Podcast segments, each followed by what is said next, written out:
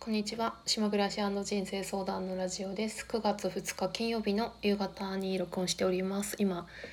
もしかしたらあの最初に5時の鐘の音が入ってたかもしれません。5時になりました、ま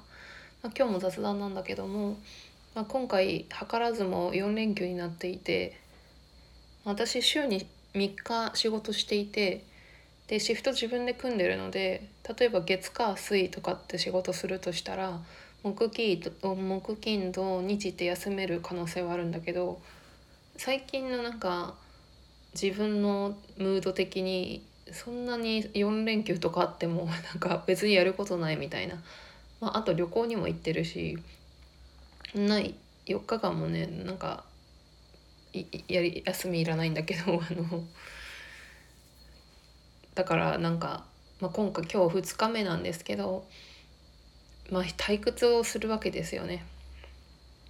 退屈してるわけですよ。で昨日はねすごい8月31日の夜から夜から、まあ、9月1日にかけてすごく自分の中で意識の変化があってでそれは昨日のラジオで話したと思うんですけど、まあ、きっかけとしては一人キャンプの動画を見始めたっていうことで今日も午前中にご飯食べる時にあの YouTube をテレビに映して見るようになったんだよね。うん、えー、っとそれでね話したいことなんですけどなんか昨日は結構すごくこう自分に集中してるっていうかあの気分が良くてで今日はなんかまあ比較的いいんですけどなんか暇だなっていうかななんかつまらない気持ち まあ誰でもさそうなることあると思うんだけどさ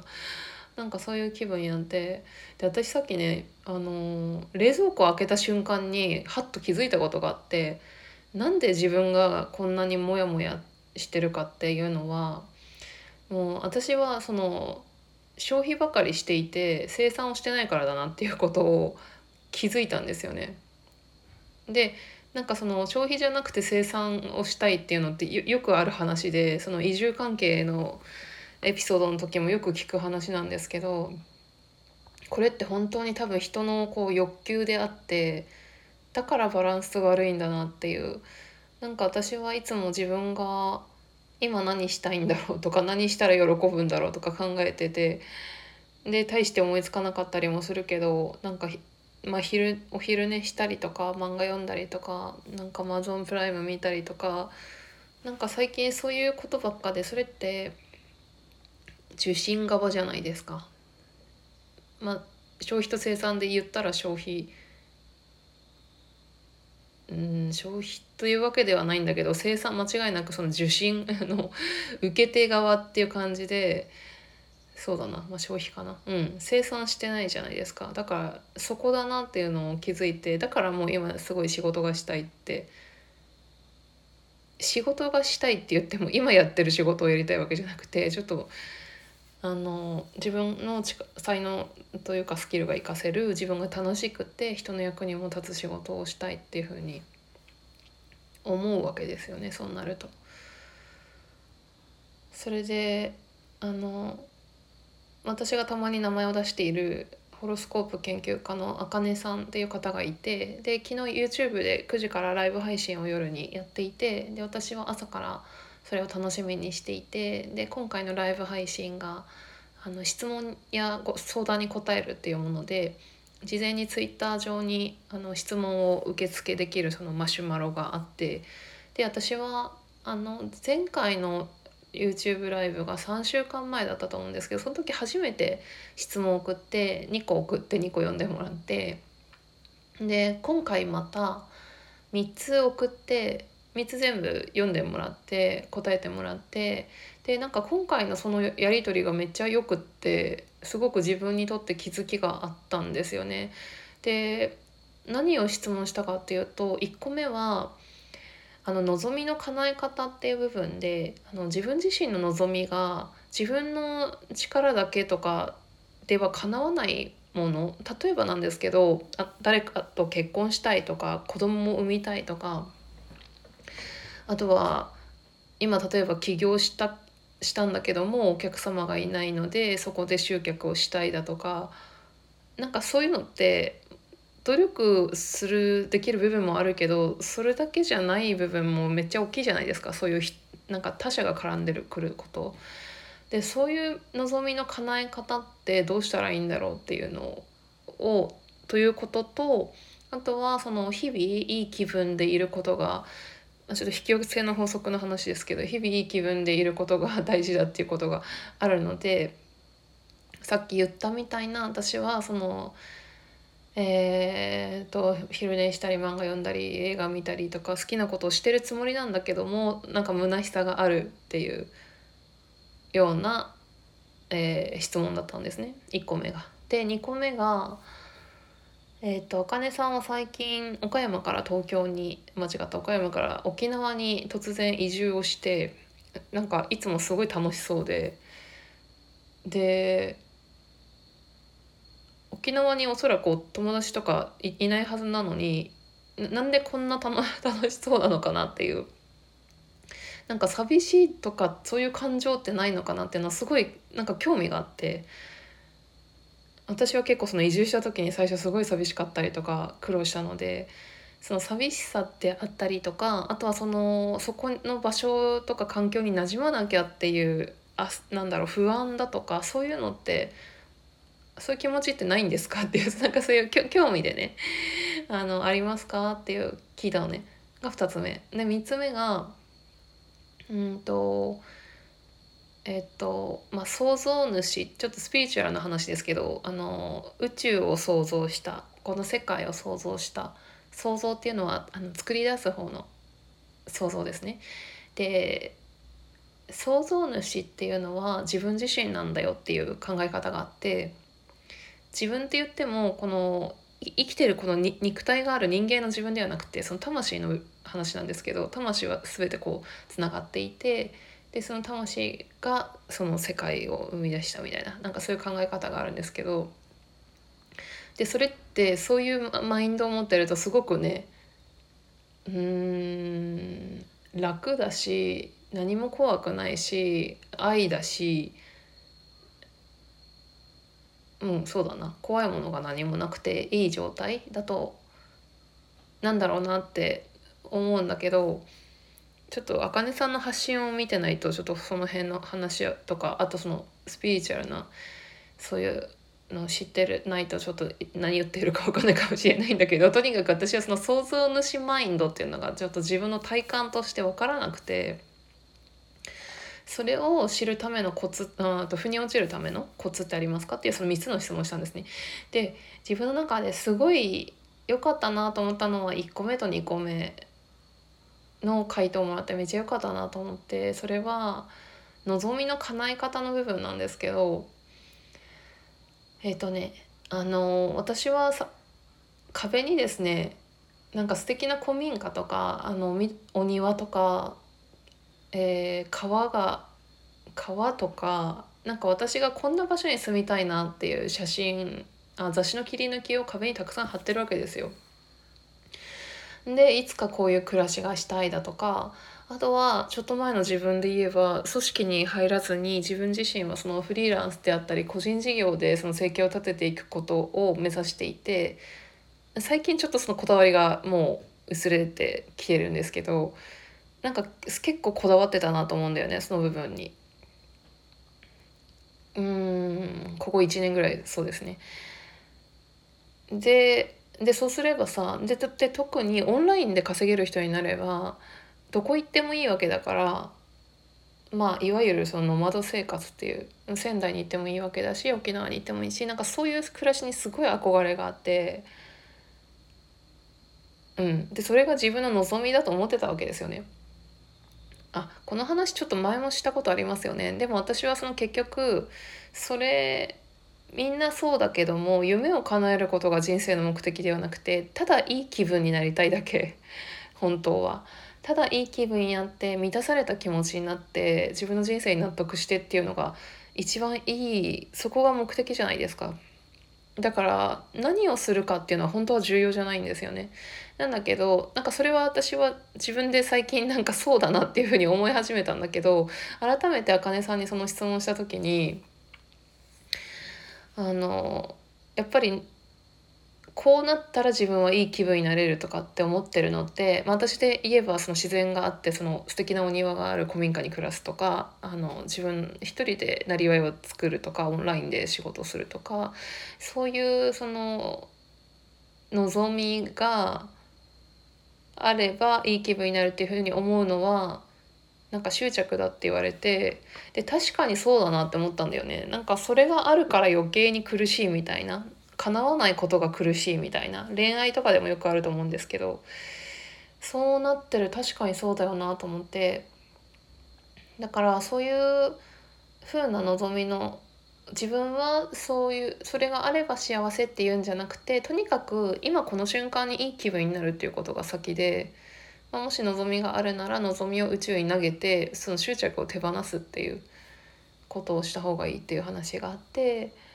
ででもそのお昼寝をしたり、えー、漫画を読んだり映画を見たりしても満たされないっていうのはおそらくその表現とか発信活動をしてないからだじゃないかっていう。で本来のその魂の望みはそういうあちょっとお話戻りますけどもなんかその自分に自分が楽なことばっかりしてないですかっていうふうに言われたんですよね。でちょっと今あ私が話してる内容はもし興味があればあかねさんが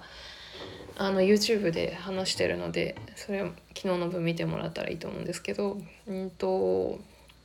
で私それめっちゃ 腑に落ちたっていうか心当たりあって確かに昼寝だとか漫画読むとか、えーと、と映画見るとか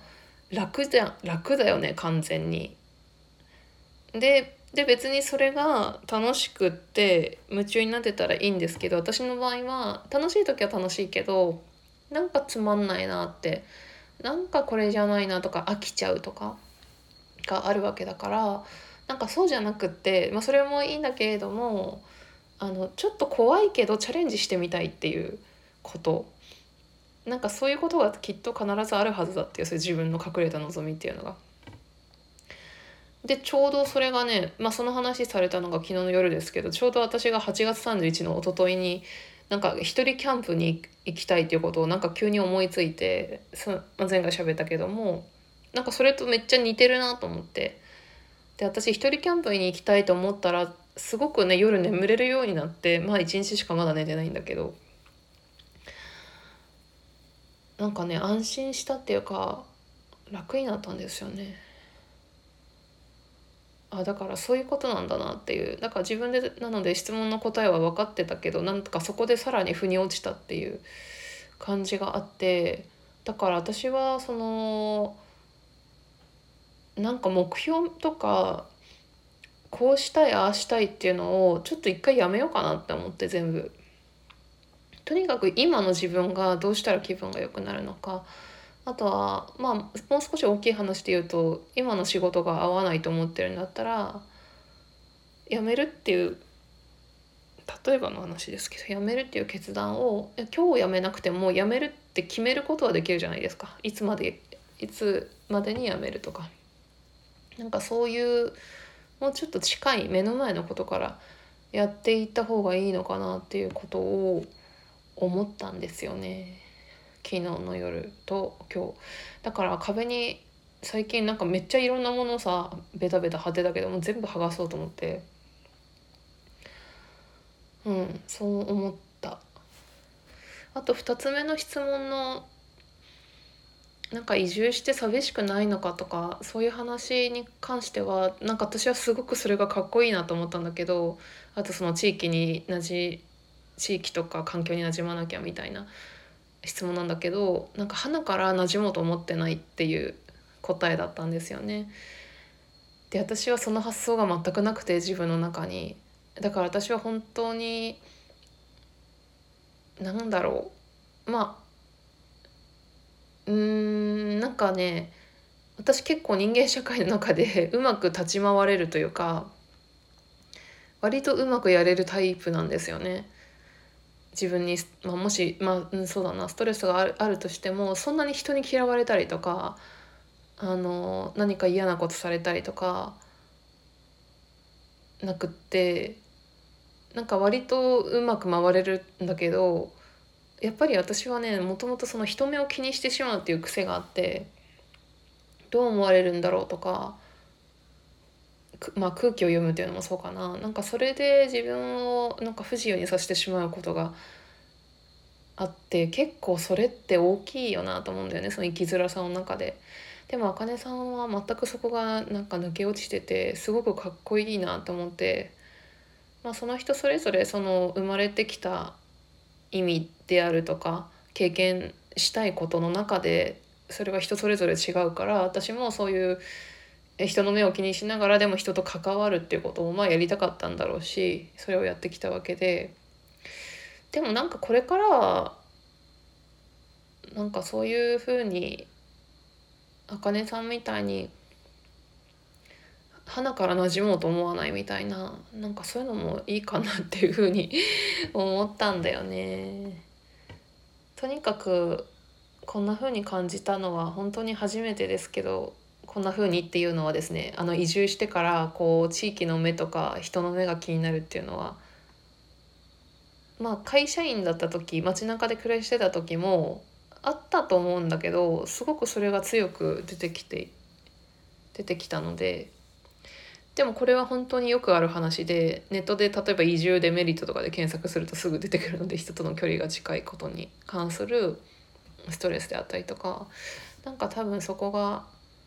私の場合はなんかあんまり気にしないっていう方向に行くよりは自分が気にしないなんだろう一回気にしちゃったら気になるから もう次の場所でどうするのかっていう感じやんかなとも思ったかなまああとはそうだよねあとは今ちょっと組織に所属してるのでそれが全部取っ払われた時にもうちょっと楽になるのかなっていうのも思いましたよね。ちょっと3つ目の質問の想像主マインドに関してはまあそんなにうんまあ興味があれば YouTube で見ていただければいいかと思います。えっとあかね西村さんっていう方で、えー、アルファベットのすずりの名前です。えっ、とさっき図書館に行ってきて本を借りてきてなんか小説が読みたい気分で何かなんか小説ってでも相性が結構あるのでねあの読めないやつもあるからさなる多めに借りてきたんだけどちょっと借りてきた本を読み読みたいじゃなくてちょっとご紹介したいと思います。一応自分で読んでみたいなって思ったのを選んできたので。えっ、ー、と1つ目がですねこれ初めての方なんですけど読めるかな？薬丸岳さんっていう方の「使命」っていう本で「死は死ぬの死に命」っていう。なんかこれはなんかサスペンスのなんか殺人とかの話みたいですね。ミステリーかな。で次は星新一さんの「悪魔のいる天国」星新一さんは結構中学、まあ、高校生かな。高校生の時によく図書館で読んでました。あとは村上春樹の「海辺のカフカ」あとはキャンプのやつで新しいキャンプの教科書っていういろんなキャンプのことを教えてくれる本、えー、次が吉本バナナの鳥たち。次が漫画で矢沢愛の7の3巻。あとは前ハマってた高野照子さんっていう旅人がいるんですけど高野照子さんの「人情ヨーロッパ人生許して許されて」っていう一人で世界の海外旅行してる方ですね。と村上春樹の「女のいない男たち」まあ、読んだことあるけど。あとはその前回か前々回か紹介したあの「ババばあちゃん」シリーズの「忙しい夜」っていう私が大好きだった絵本が探したら図書館にあったのでそれを借りてきました。あとちょっと今日新しく気になったものがあってそれはアクセスバーズっていうセラピーなんですけど名前聞いたことあったかな？でもあんまりうんそうだな。全然知らなくて。えっ、とアクセスバーズが気になってなんか思考型の方。思考型の人や思考でなんか、まあ、ジャッジをしてしまう癖があるとかそういう人に向いてるみたいでちょっとどういうセラピーかをあんまりよ調べてないんだけどあのベッドに多分横になって頭のとこをなんかマッサージなんかわかんないなんかエネルギー調整みたいなそんな感じやんかなちょっと詳しくわからないけどなんかアクセスパーツっていうのが気になってあの自分がす出る島にはもちろんないけど 島から出て船で出て出た後の町、えー、と港から 1,、えー、1時間以内で行ける場所の町にそのセラピーをやってるサロンがあるみたいなんで。まあ来週ね横浜でインテグレートヒーリングとあとはレイキのヒーラーの講座を受けるけどまたタイミングがあればAccess Bars もちょっとやってもいいかなっていうなんかいろんなことを試してみたいなっていうふうに思ってます。でそして、えーと、消費ではなくて生産していきたい。生産っていうのはノートで文章を書くでもいいし、まあ、この発信も生産の一つでありますよね。でだからあの畑とか庭仕事とかそういうのに自分がすごい今憧れがあってもともと憧れがあったけれども一回忘れてまた思い出したっていうのがあるんだけどあのなんかねその畑ってさ畑ってさ食費を浮かすためにやるわけじゃないんだよなって思うんだよね思ったんだよね。なんでかっていうと私家計簿つけてますけど私一人暮らしで食費が2万円ぐらい月に、ま、2万3,000円とかねでその中ででその中に結構飲み物代とかも結構かかっていてコーヒーであったりとかそうだなそういうものだね。うん、でだから純粋な食品って多分1万ちょっととかなんだよね。でだからそれを畑をやったとしてもそのうちの野菜っていうことで多分5,000ぐらいしか浮かない浮くっていう言い方もどうなんかあれだけどさ5,000分ぐらいしか賄えないと思うんだよ金額にしたら。だったら別にやんなくていいかって前思った時があったのねそういう計算をした時にでもやっぱそうじゃないんだなと思ってやっぱり畑をやることによってこう自分がこう生産してるっていう安心感みたいなのがきっと得られるんだろうなっていうふうに感じています。それはねなんかその YouTube でキャンプの動画見てても結構同じこと思うんだよね。うんちょっと話変わっちゃったかもしれないけど YouTube でキャンプ動画見ててもすごい生産っていうあの感じがするなと思っていて。なんかすごく安心があるあるなって思いますよね。安心っていうのは生きる生きる上でのわかん意味意味わかんない意味伝わりますか？なんていうのかな？生きていく上での安心感。なんかすごいやっぱり一人でキャンプしてる女性を見るとすごく強いなって思うし楽しそうだし、うん、なんかすごく素敵なんですよね。火を起こしたりとかあの簡単なもので調理したりとかなんかおやつ食べたりお酒飲んだりとか。一人で楽しめるっていうのはで自分でテント立ててとか。で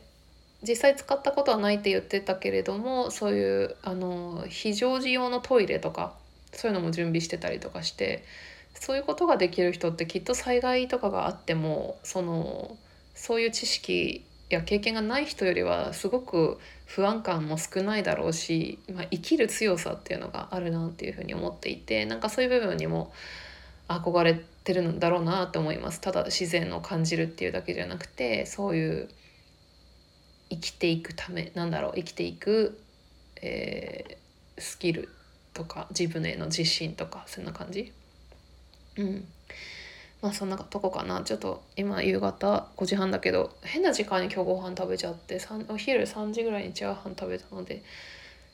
えー、さっきカカオ75%のチョコレートを買ってきたのでそれ食べてコーヒー飲んでなんか本読もうかなと思います。では聞いてくださってありがとうございました。